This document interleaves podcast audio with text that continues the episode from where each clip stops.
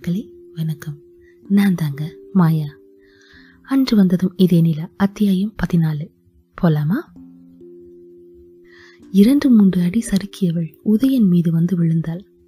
பாரதி கை தவறியதை உணர்ந்த உதயன் தயாராய் கால்களை வலுவாய் இருபுறமும் மூன்றி இடது கால் முட்டியை சுவற்றில் வைத்து சுவற்றோடு இருந்த சிறு பள்ளங்களில் கைகளை ஊன்றிக்கொண்டு காத்திருந்தான். அதனால் பாரதி விழும்பொழுது மேலும் கீழே போகவில்லை. மாறாய் உதயனின் மடித்த தொடையில் அமர்ந்திருந்தாள் பாரதி. என்ன ஆயிற்று? பாரதி உதயனரே யாராவது பேசுங்களேன். அந்த துவாரத்து சுவர்களில் பட்டு தெரித்த மணிமாறனின் குரல் ரீங்கரித்தது. பா ஐயோ ஒரு நிமிஷம் உயிரே போயிடுச்சு. செத்தோன்னு நினைச்சேன். அதை விட எங்கடா என் வீட்டில் இன்னைக்கு உதயன் சட்னி ஆக போறாருன்னு நினைச்சேன். பாரதி பெருமூச்சு விட்டபடி விலகினாள். உதயனரே என்ன ஆனது? கரிசனத்துடன் கேட்டான் மணிமாறன் மேலிருந்து. உதயன் ஹலோ ஐயோ பாவம் ரொம்ப வலிக்குதா? அவனிடமிருந்து விலகி சுதாரித்து ஏற ஆரம்பித்தாள் பாரதி. உதயனுக்குத்தான் உயிர் இரட்டிப்பாய் துடிப்பது போல இருந்தது. இத்தனை அருகாமையில் ஒரு பெண்ணை அவன் இதுவரை உணர்ந்ததில்லை. எப்படி ஒரு நறுமணம்? பாண்டிய மன்னன் இப்பொழுது கேட்கட்டும் நான் சொல்கிறேன். என்னவோ இந்திரலோகத்திற்கே சென்று நந்தவனத்தில் உலா வந்தது போல அப்படி ஒரு மனம் இதிலிருந்து மீள எத்தனை காலம் பிடிக்குமோ தெரியவில்லை.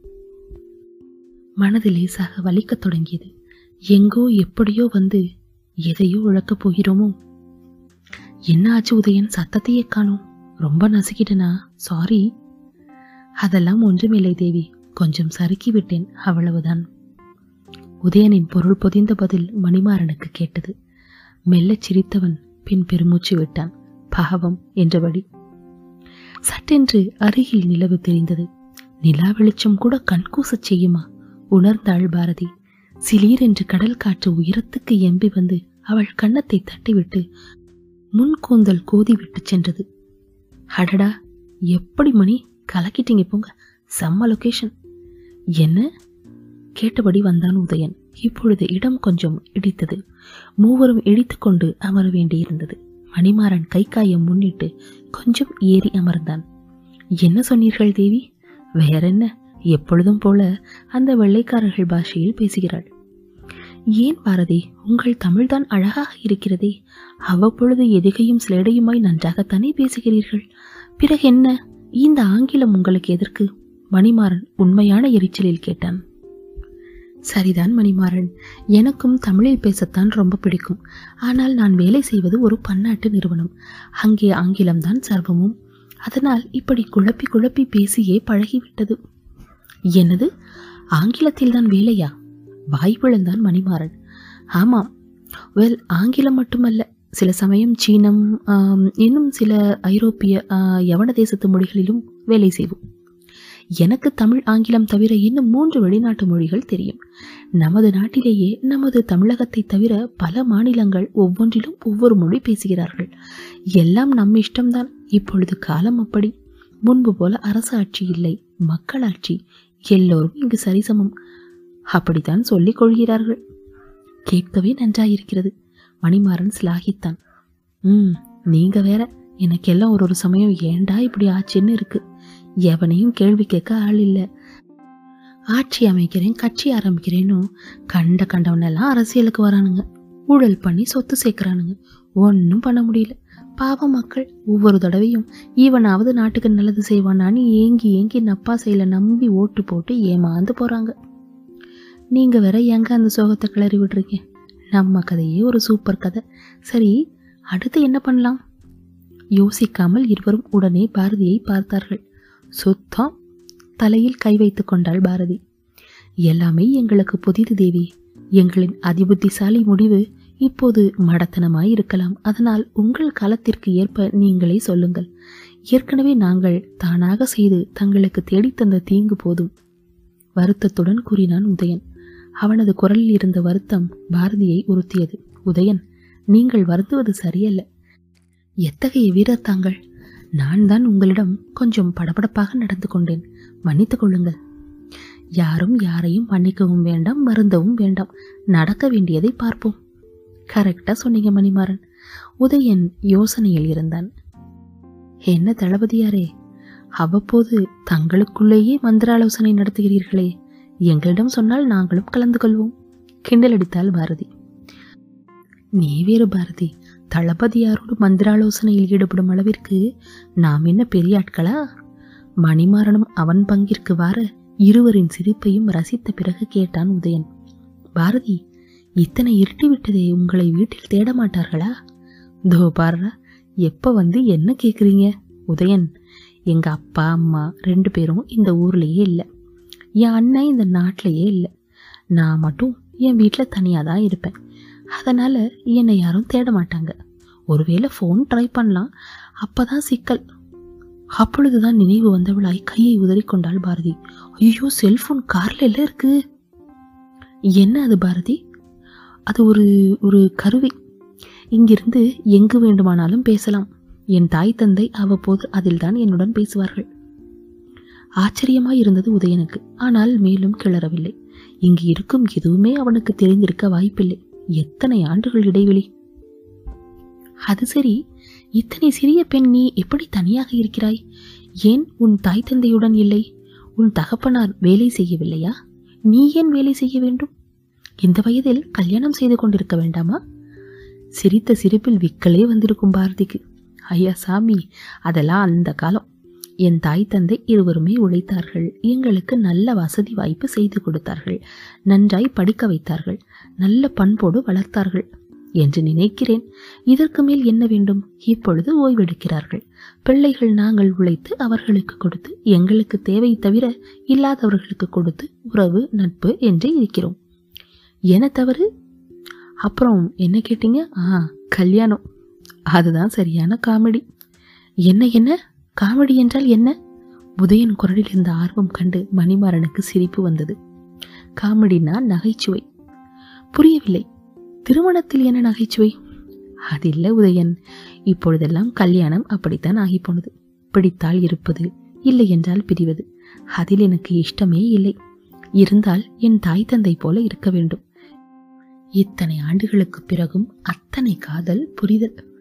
அதெல்லாம் இப்போது குதிரை கொம்பு. சலித்து கொண்டாள் பாரதி. யார் கண்டது? உனக்கு வாய்ப்பவன் உன் எதிரிலேயே இருந்து உனக்கு அது புரியாமல் இருக்கலாம். மணிமாறனின் இந்த பதிலில் சட்டென திரும்பி பார்த்தான் உதயன்.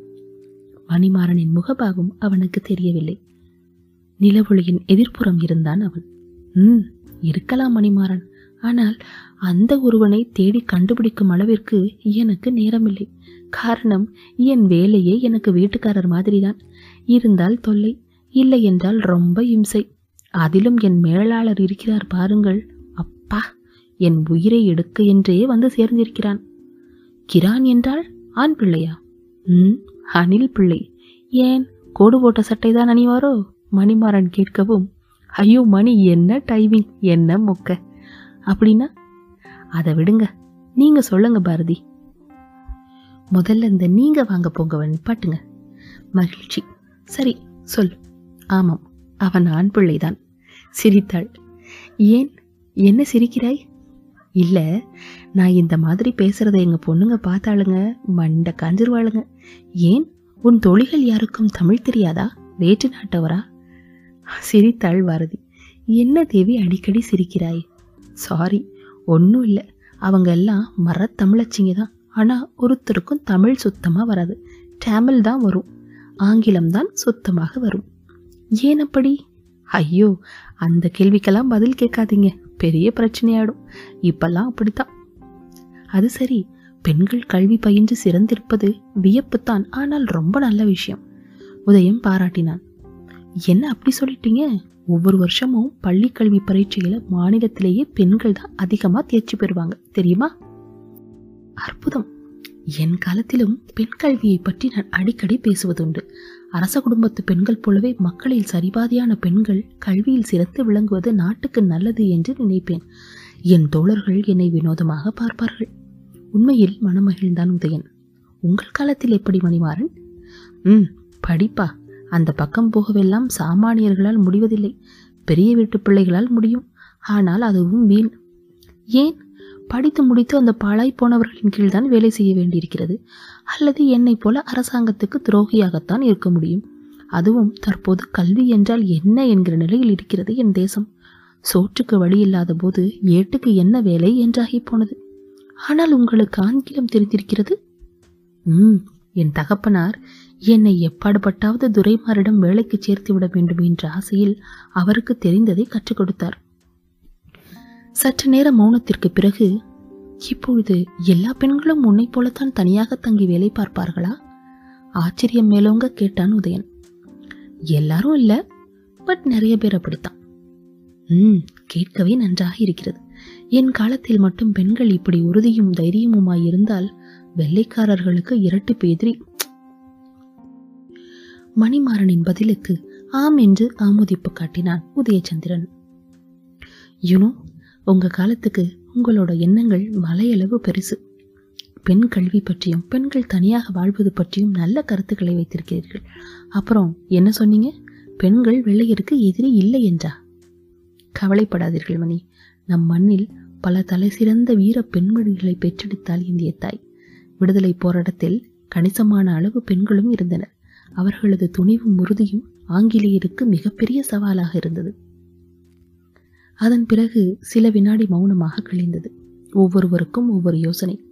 முடிவில் அமைதியை கிழித்தவள் பாரதிதான். என்ன ஆச்சரியம்! நாம வந்து இவ்வளவு நேரம் ஆகியும் அந்த சைரன் சத்தம் வரலையே. நாம தான் தேவையில்லாம பயந்துட்டோமோ? பாரதி சொல்லி வாய் மூடவில்லை. கீழே ஏதோ வண்டி வந்து நிற்கும் சத்தம் கேட்டது. அன்று வந்ததும் இதே நிலா. அத்தியாயம் பதினான்கு. நிறைவுற்றது மீண்டும் அடுத்த அத்தியாயத்தில் உங்களை சந்திக்கிறேன்.